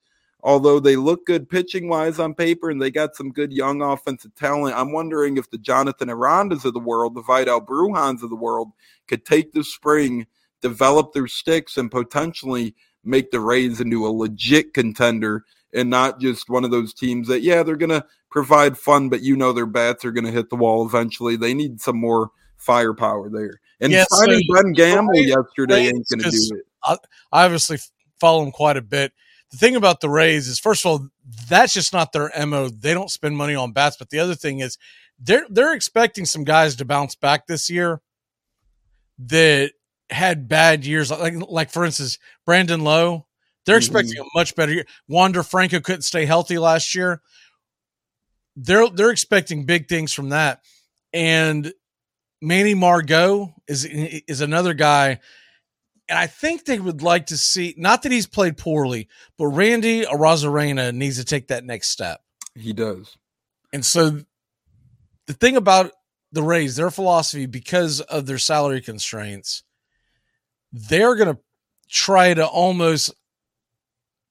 I guess they're really the first ones to do it, but I always think of the San Fran Giants from last from two years ago that that, that did it the best. They're they're going to try to play that platoon ball. They're going to try to get the best matchups and go from there. Yeah, and I, I I totally get it. I understand that, and I, I'm a fan of what the Rays always do. But to me, you could have pivoted on the Eflin side and then use it towards a veteran bat. Now Eflin is a great fifth starter, but at the same token, they had a couple good young arms that could have groomed into their fifth starter. But as you alluded to, it's just not the Rays thing. I understand that. We'll see where it goes. They struck out on guys like Juan Soto and Freddie Freeman in years past. So, no. they were never really. I mean, the, the thing is, when they say they're in on Freddie Freeman, what did they offer? Like, I would like to know what the legitimate offer for Freddie Freeman was. Because if it was anything close to what the Dodgers gave, I bet you Freddie would have taken it. Right. I agree with that because about being able to stay, not only be able to stay down south, but you're talking about being able to go to a state that that had, had no uh, tax. Mm-hmm. Exactly I, correct. I when I see these reports and they say, "Oh, the Rays are in on this and the Rays are in on that," I'm like, "Yeah, okay, yeah, well, okay." And the thing is, the the Rays did one of two things, right? They either offered him a same length contract but for a lot less money, or they offered him a lot shorter of a contract for similar money. So it was probably a no brainer in terms of money for Freeman, but you did see him last year and look around a little bit and say, man, maybe I should have stayed in Atlanta. So the Rays are as serious about free agency, big signings as when you see the Miami Hurricanes up there with a big time recruit, but it's April, right? And you're mm-hmm. like, wait till December hits and it all falls apart. So that's just, you know. And we do have a question on our YouTube feed from Robert. He says most overrated team and underrated team this MLB season. Yes, so we did the surprise teams last uh, yesterday, and then and then I gave some some some overrated teams. The team that I'm going to go with that I, that I think is going to be most overrated for this year, just because their win total on PECOTA standings is 96 right now, mm. and, and that's the New York Mets. I don't think they got any better. Now, I don't know if they're the most overrated, but they're definitely up there. They're not going to get to the 96. They didn't get better. I can make the argument that they actually got worse. At most, they it was a standstill because they brought everyone back and they traded out Jacob Degrom for Verlander. So you got you traded out a guy who's who's often who who's hurt pretty often, but probably has the best stuff in baseball. And you, what you got in return was a 40 year old who faded down the stretch last year. Mm. I agree with that. It's going to be hard. I mean, the Mets, they could win 90 games, sure, that's hard enough, but 96, that's going to be tough and that daunting of a division. The Marlins aren't even that bad of a team. Really, you only got the Nationals as the one team that you look forward to playing in that division. So I, I can see where you're coming from. If I had to choose an overrated team, me personally, uh, I know that the division they're in, that's all great and whatnot, but I really can't see. I don't think the Red Sox are an 81 win team like PECOTA says. 500 ball in that division. I know 81 wins isn't great, but when you got the Orioles, the Rays, the Blue Jays, and the Yankees in your division, and to me, uh, the Red Sox didn't do many great things this offseason. I see 81 is, um, you know, fortunate outcome for the Red Sox. To that point, I think the team that's going to exceed the most on the win line, according to the PECOTA standings, is going to be the Baltimore Orioles. They have 73.6 is what it says today. I think yesterday it was 74. So for some reason it dropped hmm. 0.4. Baltimore is going to win more than 74 games. Oh, yeah. They I had a good so. team last year. A very good team. Yeah, and if, if I I was looking at Baltimore myself, if I had to pivot and pick a different one outside of Baltimore to perhaps overachieve in the win column, just purely talking about wins, I'd go ahead and um, I'd go with the Mariners. You know, they're projected 82 wins right now. I don't think the Angels are going to get to where they say they are. They got them projected around 87 wins. I think the Mariners, given their depth chart, given their season last year, and given they'll be a little more veteran this year. I like the Mariners to exceed that 81 and a half win total. I think that's a little low for them. I know uh, their rotation seems really strong to me this year, led by Luis Castillo, Robbie Ray, and the likes of that. And to me, their offense is pretty dang good as well. Um, obviously, riding on the youngins like Julio Rodriguez and Jarred Kelenic, but they also added Teoscar Hernandez, AJ Pollock, Kolten Wong. So to me, uh, 81 and a half wins was a little low for them. The the other team that that I would say it would be uh, San Francisco. So their win total in 2021 was 107 wins. Their win total projected this year is 81. Last year, I believe it was projected like mid 80s. They didn't quite get there. I believe San Francisco is going to be a little better than.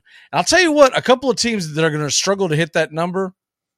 When you look at the Dodgers at 96 wins, and though they play in a very weak division, you're not playing 19 teams anymore, or 19 times anymore. You're playing everyone 12.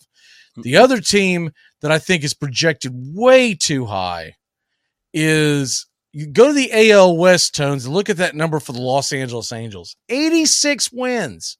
Yes. How are they going to end up in second place? 86 wins in front of Seattle and in front of Texas for that matter. Yeah, I noticed that one myself. That's very ridiculous number. I mean, every year they're projected to do great. I love Ohtani and those guys, but to me, that is too high for the Angels. Probably the worst number, honestly, is the Angels. If I had to pick, it's not as bad as one, but it, it, projects the Pirates still getting to 72 wins. I know that's not a lot, but when you look at their pitching rotation, I find it very hard to believe that the Pirates will string 72 wins together. Yeah, unless unless McCutchen's going to go out and hit 60 home runs. I don't, I don't see that happening. We got to take a quick break. We'll be back in 90 seconds to finish up the week here on Braves Country as we're got the locks and college basketball lines on the way. Well, Mom, if you already knew, then why didn't you tell Dad? then we wouldn't be in this mess. Oh my God, Rosemary had a better baby than me. I'm not audible. How audible? I'll use Omaha! Omaha! Red Polly! Red Polly! Blue Poncho! Blue Poncho! Do it, do it! Rambo! Rambo! Give me Kershaw here, Kershaw! You're listening to the Armchair Quarterbacks. Stop, stop, Japan! Richmond, New York! Richmond, Florida! Sally, Buffalo! Check, check, hey, Short Ox! The Raiders! It's hockey season, and that means new merch over at ourdragonsmerch.com. Get the latest designs and some of our fun new souvenirs ahead of what's sure to be a great hockey season. Celebrate another season of River Dragons hockey by getting a new look to wear on game days, or surprise the big time sports fan in your life with a new keepsake that will make them a River Dragons fan for life. Order online right now at ourdragonsmerch.com. That's the letter R, dragonsmerch.com. We'll see you at the rink it's the best in sports and entertainment, and get locked in and locked down with Rhino Radio Penitentiary, 7 a.m. to 10 a.m. with your host, me, Ryan O'Neal, each and every morning, right here with the best in sports and entertainment, all the way from professional sports to college sports to River Dragons hockey and everything in between, including some of the very best local and national guests. It's the Rhino Radio Penitentiary, 7 a.m. to 10 a.m. Monday through Fridays, right here on 99.1 FM WQEE. Welcome back to Braves Country. Mac McGinn, the armchair Quarterbacks, weekdays, 3 to 5 p.m. Drive time on WQEE.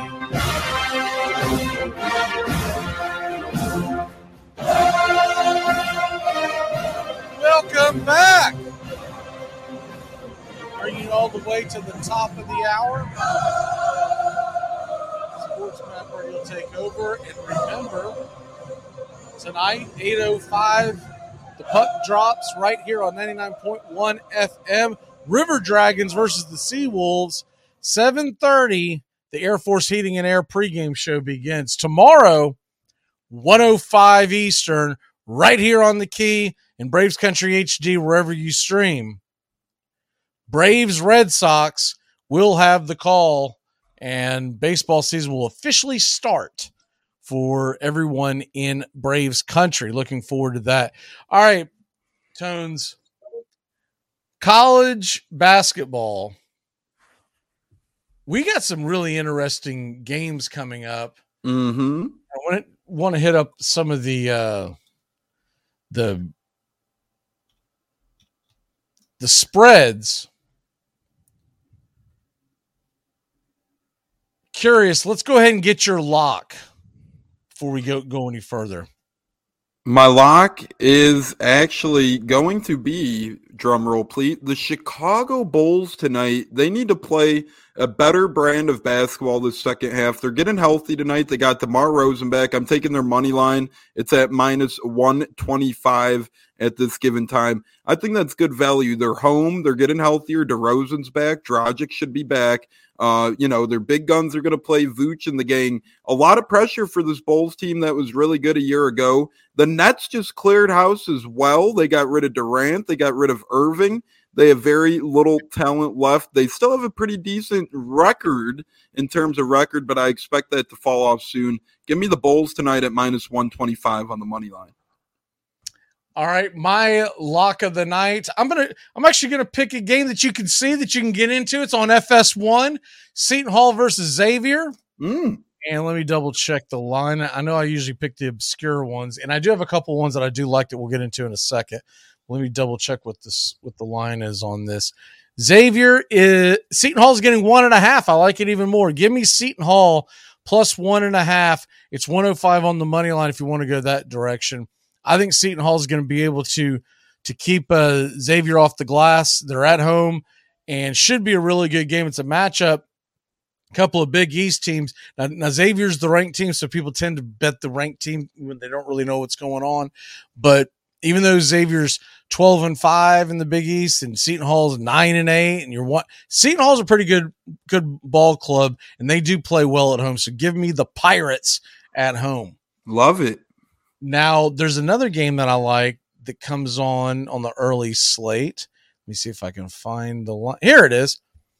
Fairfield is getting two and a half against Niagara.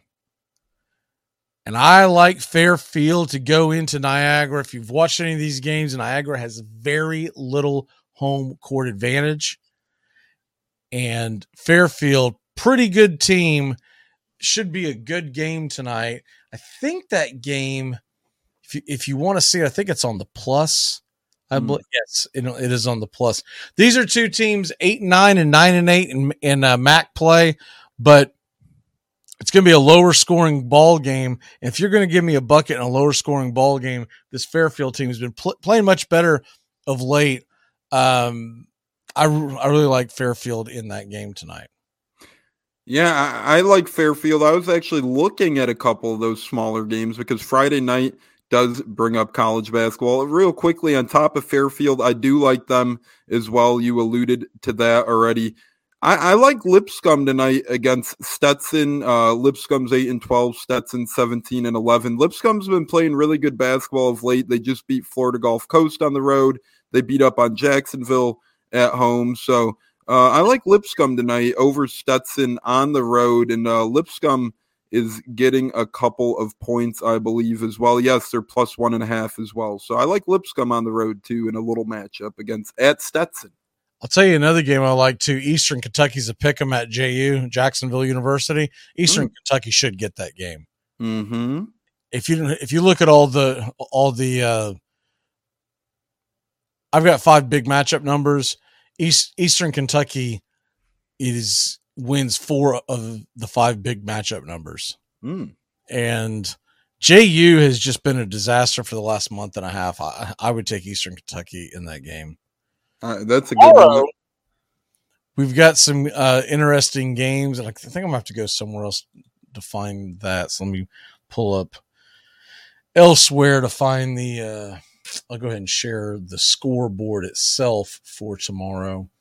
Um, but tomorrow, obviously, a full slate on Saturdays always is, and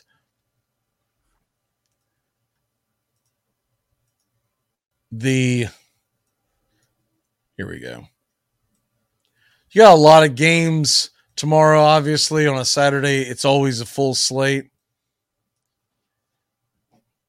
UConn St. John's starts it off on CBS tomorrow. That should be a good game. And if we did our show in, in the New York City area, that would actually be a cool game. Mm-hmm. Well, because we don't, I, I didn't feel like I should be putting UConn versus St. John's there, but that is a that is a good game and kind of an old school rivalry. I'm going to try to catch that one tomorrow. Uh, obviously, I won't be able to get locked into the first half as the Braves game starts at 105 Eastern. We'll have it right here on the key. But other games tomorrow. Georgia is at home against Missouri. They got a chance to get a W there, and man, they have been sliding. Bulldogs 16 and 12, 6 and 9 overall. Now, the only way they're going to make to make it to the SEC, I mean to the uh, NCAA tournament would be to win the SEC. So that's off the table, but they need to get a win or two so that they can get to the NIT. Mm-hmm. And Missouri is a team that can get got. What else jumps out at you tomorrow? I, I like one early tomorrow. It's a battle in the Big Ten. Iowa, Michigan State. That one caught my eye a little bit. It's been an up and down week of basketball for Michigan State, and uh, Iowa's looking to try and work their way up in the tournament a little bit as well. So very good Big Ten this year. I think Michigan State's getting three and a half on the road tomorrow, and that game. It's time on that game. The game is noon Eastern. Michigan State is on the road in Iowa noon Eastern tomorrow. Then one more I like um, n- nighttime tomorrow night.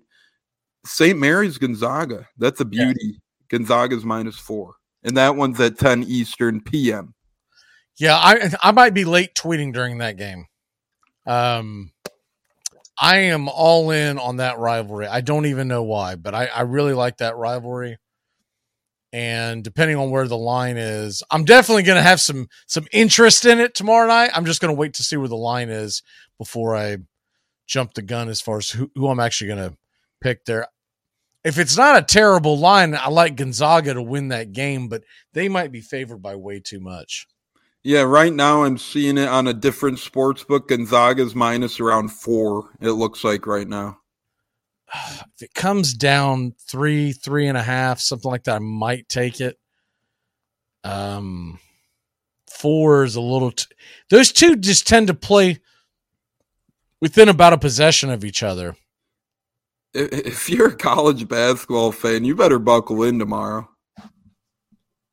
Yeah, we've only got two weekends left before the the the the uh, the Power Five tournaments, and next week Monday, conference tournaments play or uh, begin for some of the smaller tournaments. I saw that on. I can't remember if it's the A10. Anyways, it's it's a couple of the smaller tournaments. One of them starts on Monday. We're gonna have some tournament play to talk, and maybe not a lot of time to talk about it, but we'll have some tournament talk on Monday. I'm sure then.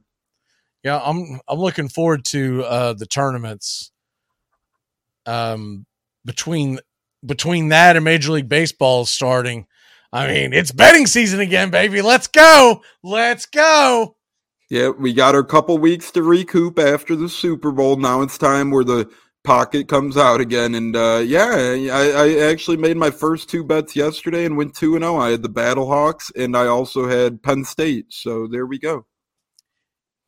Yeah, I took that Penn State on, on that uh on that uh on the parlay, and that I'm glad I went back and doubled back on my uh on the uh to to hedge the bet on the back end of that Northern Kentucky game because it was starting to get away, and they made it just close enough where you didn't have to put a whole lot, and, and so I, I, did make make a, a headway on that. Mm, there we go. You know, I know some people that are just against hedging. I'm like, dude, the whole name of the game is to make money. What are you doing? Mm-hmm. If you, if you refuse to hedge, that tells me that you're just doing it for the the rush, right? Or or you're betting way too small of an amount where it wouldn't matter. Well, yeah, but even still, even comparatively, let's just say you're throwing five bucks on it, and trying to think of what the payback was on that one. I think it was plus 300 ish. I, I want to say it was plus 340 on the, because I took them both on the money line. Mm-hmm. And so I just went back and went a plus 100 bet to hedge back. Mm. So that I knew I was at least going to come out ahead by a hundred points, that's be- that's worst case scenario. Best case scenario because because I did throw another hundred points in there, then I'm gonna at least make. I was either gonna double my money for the day, or I was going to triple my money as opposed to quadruple my money all in. Right. Mm-hmm. And the ones that, oh yeah, you could never really make money. And those are the people that always lose. Those are the people that always lose because things don't go your way. The ball bounces weird. Things happen. The whole reason why you do parlays, especially the especially the ones that I do, I tend to grab one in the early and one in the late, so I can go back and and uh, hedge my bet. Yeah, or you know, if you don't want to hedge, some sports books offer you to cash out early as well, where you win money. Exactly. What is your walk off? We got a jam. My walk off, real quick. NHL has been historical in the Eastern Conference this year. Keep your eye on it. The Bruins might not get 10 losses. Just truly incredible. All right, we got to run out of here. Stay tuned for Sports Map Radio. Of course, you've got River Dragons coming up tonight. Puck drops at 8.05. Tomorrow, 105 Eastern, Braves Red Sox right here on the key and Braves Country HD, wherever you stream. Find us on YouTube today. Goodbye, sweetheart. Well, it's time to go. We're back tomorrow with another show. Well, unless we're fired, we'll talk to you then. Goodbye, sweetheart. Goodbye. Goodbye. Guys and gals, it's time to go. We'll see you on the next show. Same bat time, same bat channel. Thanks for listening to Braves Country with Mac McGee and the Armchair Quarterbacks on 99.1 FM WQEE The Key in Newnan, Georgia, and simulcasting on youtube.com forward slash at Braves Country. Braves Country comes your way weekdays, 3 p.m. Eastern to 5 p.m. Eastern. Please follow, like, and subscribe today. Armchair Quarterback Radio, your first choice for Southern sports. Something of the 5th of September. Something of the 5th of September. She said a lot that I can't remember. Something of the 5th. Can I get another cigarette, please? Can I get another cigarette, please? Yeah, I know I live to regret it. Just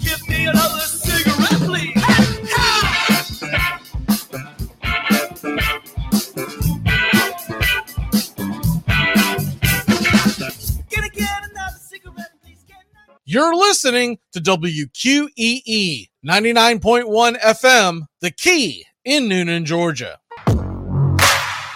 This Saturday afternoon, February 25th, 105 p.m. Eastern, Braves Country Baseball is back. We'll have play by play, pitch by pitch, inning by inning of your Atlanta Braves. That's Braves Red Sox. This Saturday, 105 Eastern on Braves Country HD, youtube.com forward slash at Braves Country.